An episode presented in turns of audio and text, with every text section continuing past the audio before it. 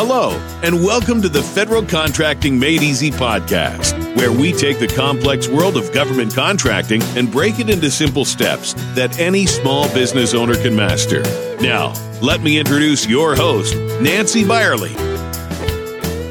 Hello, and welcome to the wonderful world of government contracting. I'm your host, Nancy. Today, we are going to talk about episode number 86, and it's on how to write a proposal specifically covering pricing. Now, the best advice that I can give to you is to be competitive on your pricing as possible. There are too many ways for businesses to price a product or service. I'm not going to provide you with a ton of insight into this, but I'm going to provide you some sound guidance. I can tell you that the old stories of the government buying toilet seats at $300 or hammers at $300 are in the long ago age. In today's age, you had best sharpen your pencils and be as competitive as possible. Next, we're going to be discussing the common pricing factors to be considered. But before we go into that, please let's roll that intro and get that out of the way. Also, remember to subscribe and provide a comment, question, that would be ultimately make my day. All right, let's wait for that intro. Welcome back. Today we're going to talk about some common pricing factors. Make sure when pricing your product or service that you cover all your cost and protect your profit. Here are some things to consider when determining your price we're going to look at pricing history. For pricing history on previous products through the government, you may be able to obtain the pricing from Block 20 of the Standard Form 33.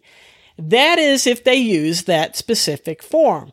If not, then contact your local Procurement Technical Assistance Center, otherwise known as PTAC, and they can assist you in providing you with that research. They will be able to provide you with a report per item as part of their service. Now, on a service, it's a lot more difficult. You need to ha- get a hold of the contract number, request a contract along with the statement of work. Obtaining copies of this information can be easily obtained through the Freedom of Information Act, otherwise known as FOIA.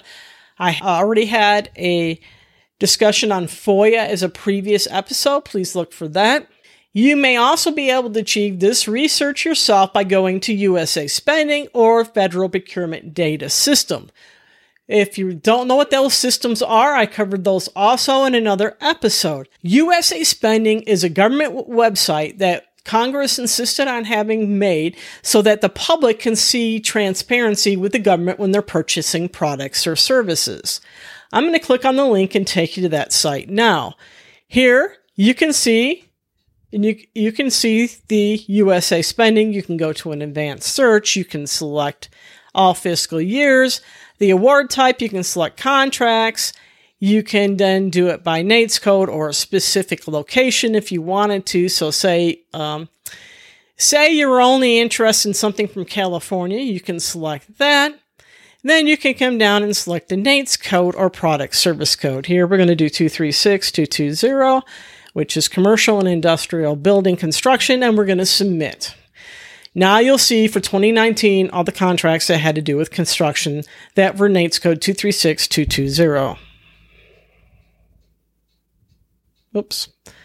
It didn't submit. I must have not clicked on it right. So here you can see it. All the contracts that met that NAICS code. You can see what they're listed and you can get a look at those contracts. By doing this, you can go in and search and you can find the product or service that you provide and try to f- start on your pricing information. The FPDS, which I will go to now, fpds.gov, is also a website. Basically, USA Spending just pulls and extracts the data out of this federal procurement data system, and you can log into this system and you can look at the standard reports. You can do a standard report. If you had a history of reports, it'll be there. I don't have any. You can look at ad hoc reports. You can see what your reports are. Um, but anyways, you can use this this website similar. It's a little bit more cumbersome and find it, or you can just do an easy search and come down here and type in two three six two two zero Utah and go and it should provide you with the same information. Here you can see, here's where it is. Very simple to use. Now we'll go back to where we were before. Now you also have to remember to cost out all special requirements. Go when you went through the actual review of that solicitation, you made notes. Part of your notes should have been any special requirements that were asked. The buyer may have asked for many costly extras. Look for any packaging requirements. These are generally where they are hid. And these can be expensive, but just don't stick on a percentage of the cost of the item to cover packaging. Actually figure out what the packaging cost is going to be. Next up, we're going to look at the quality requirements. Does the solicitation require any certifications and acknowledgments? Because these can add on extra costs. Spend some time thinking about this. Just don't jump on it and say, oh, I can do this. Also, you need to factor in your bidding costs. Some offers are rather simple and they're straightforward, but as the value of the contract increases, more time and labor are required to put that bid proposal together. As a general rule of thumb, you can estimate the cost of putting together an offer is going to run you anywhere from 3 to 4% of the value of that particular contract. Make sure current financing can handle this cost. Overhead and profit is the last item we're going to talk about, and that is make sure that your profit is reasonable. You can't ask for 300% profit. The government's not going to ask to let you have that. They're not going to let you even probably have 20%. You need to keep it 10% or below. Normally it's in about the 8% range from what I have seen in the past. You now, and you have to remember that you're bidding on a project and you're bidding against all your competitors. And so they're going to be very competitive as well. So you feel free to set your profit as high as you want, but you have to win and be able to enjoy that profit. Never bid if it doesn't make a good business sense. And while making sure that your price covers your overhead costs may be seen very basic and obvious, it is a pricing factor that small businesses continually get wrong. And this can be detrimental to your business. If your cost information is not correct, you can't accurately bid on a contract to be competitive and or even make the right decisions for your company. I'm going to include some additional formulas for you to go here and I'm going to cut back to the actual screen so you can see some of these materials here. So product pricing formula, you're going to take your material costs plus labor costs plus overhead, you're going to divide that total by the number of item produced, and that's going to give you the cost per item. Now remember, when computing your material costs, you have to figure the total cost of raw materials used to make up a single item, or you're going to have to divide the material cost of a batch of items by the number of items actually produced. When you compute your labor costs, you need to figure out what you pay to employees to produce that item, whether you have employees or not. And you're going to have to assign a wage, even if there's only one producing them, even if there's only one employee producing that particular item. Take your weekly salary to pay someone to produce the weekly volume of items and divide that by the number of items. And that's going to give you your labor cost per item. Lastly, we're going to talk about overhead rent, gas, electricity, business telephone calls, cleaning, insurance, office supplies, postage, repairs, maintenance, delivery and freight charges, packaging and shipping supplies are all part of your overhead expenses. If you are working from home, you need to calculate a portion of your total rent or mortgage payment in proportion to your workspace or assign a reasonable figure. List all your overhead items and total them. Divide the total overhead figure by the number of items per month, and this is going to be your overhead rate per product. Now let's talk about profit. Add an amount uh, to the cost of each item. Check your competition for what they are charging and work accordingly. This establishes your profit margin. Remember, that because this is a government contract does not mean that you can add excessive profit. The government's going to look at that, especially if it's a negotiated contract, and they're going to tell you no. It happens day in and day out. You're going to add profit to the cost per item for the total price per item, and that's going to come up with your total price. Now, if you're in the service industry, we're going to go over and talk about how you compute your pro- your price for that. You're going to figure your hourly overhead expense plus you're going to add your hourly wages plus profit, and that equals the total price per hour. Overhead expenses. You're going to calculate all the costs related to operating from your home business or your actual business location and arrive at a total cost per month. You're going to divide this number by the average number of hours worked per month to obtain an hourly expense. Your hourly wage, decide on a wage to pay yourself considering your background, training, and experience. Compare this to the industry averages. If yours is higher than the industry average, uh, you're not going to win the price. If you're not going to win on a contract, you need to keep it competitively in that range. Then you're going to look at your margin and then you're going to check your competition and demand market.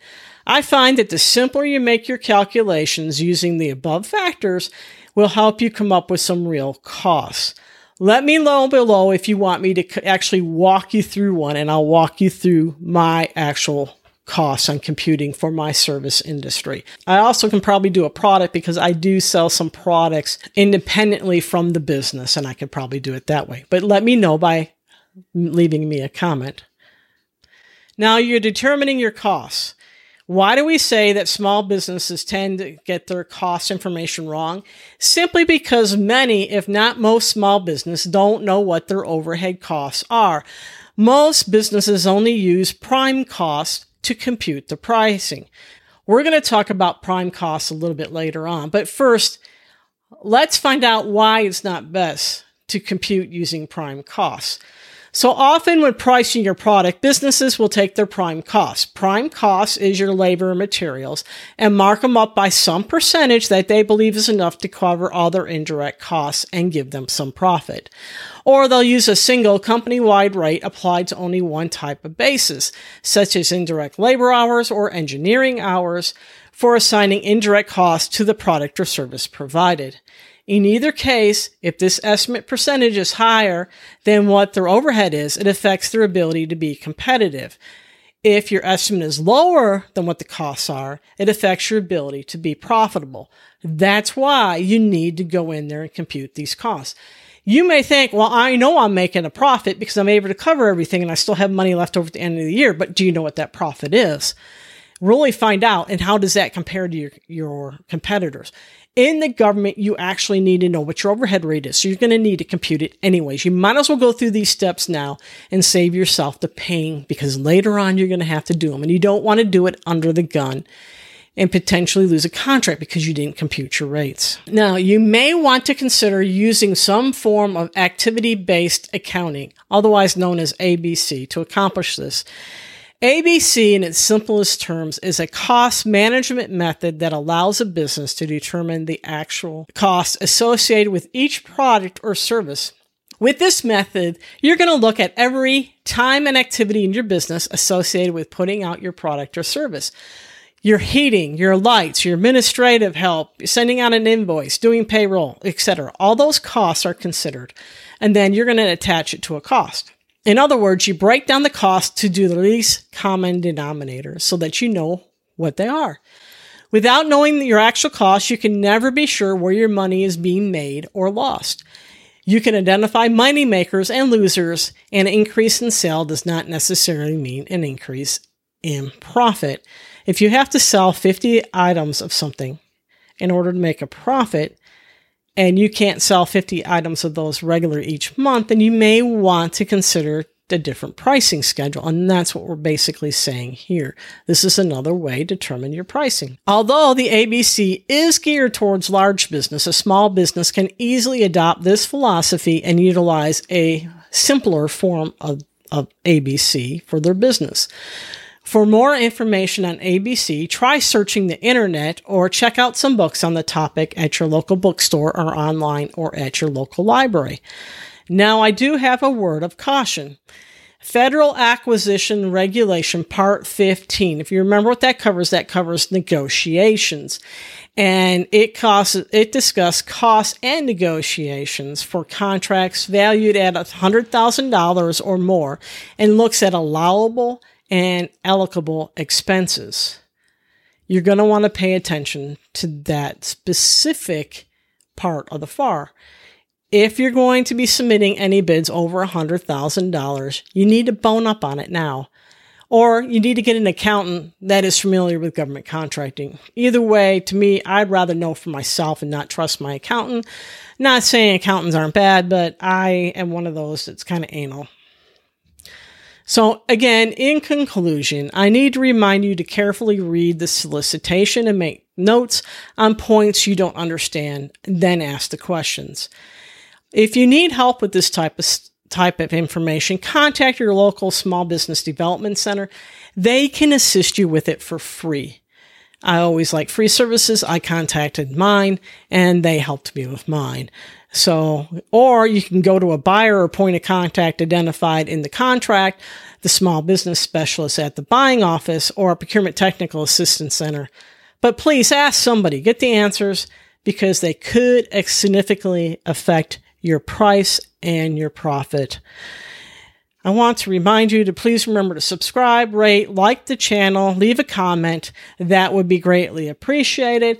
I will have the links in today's show notes. Please, as always, remember to be safe. And until next time,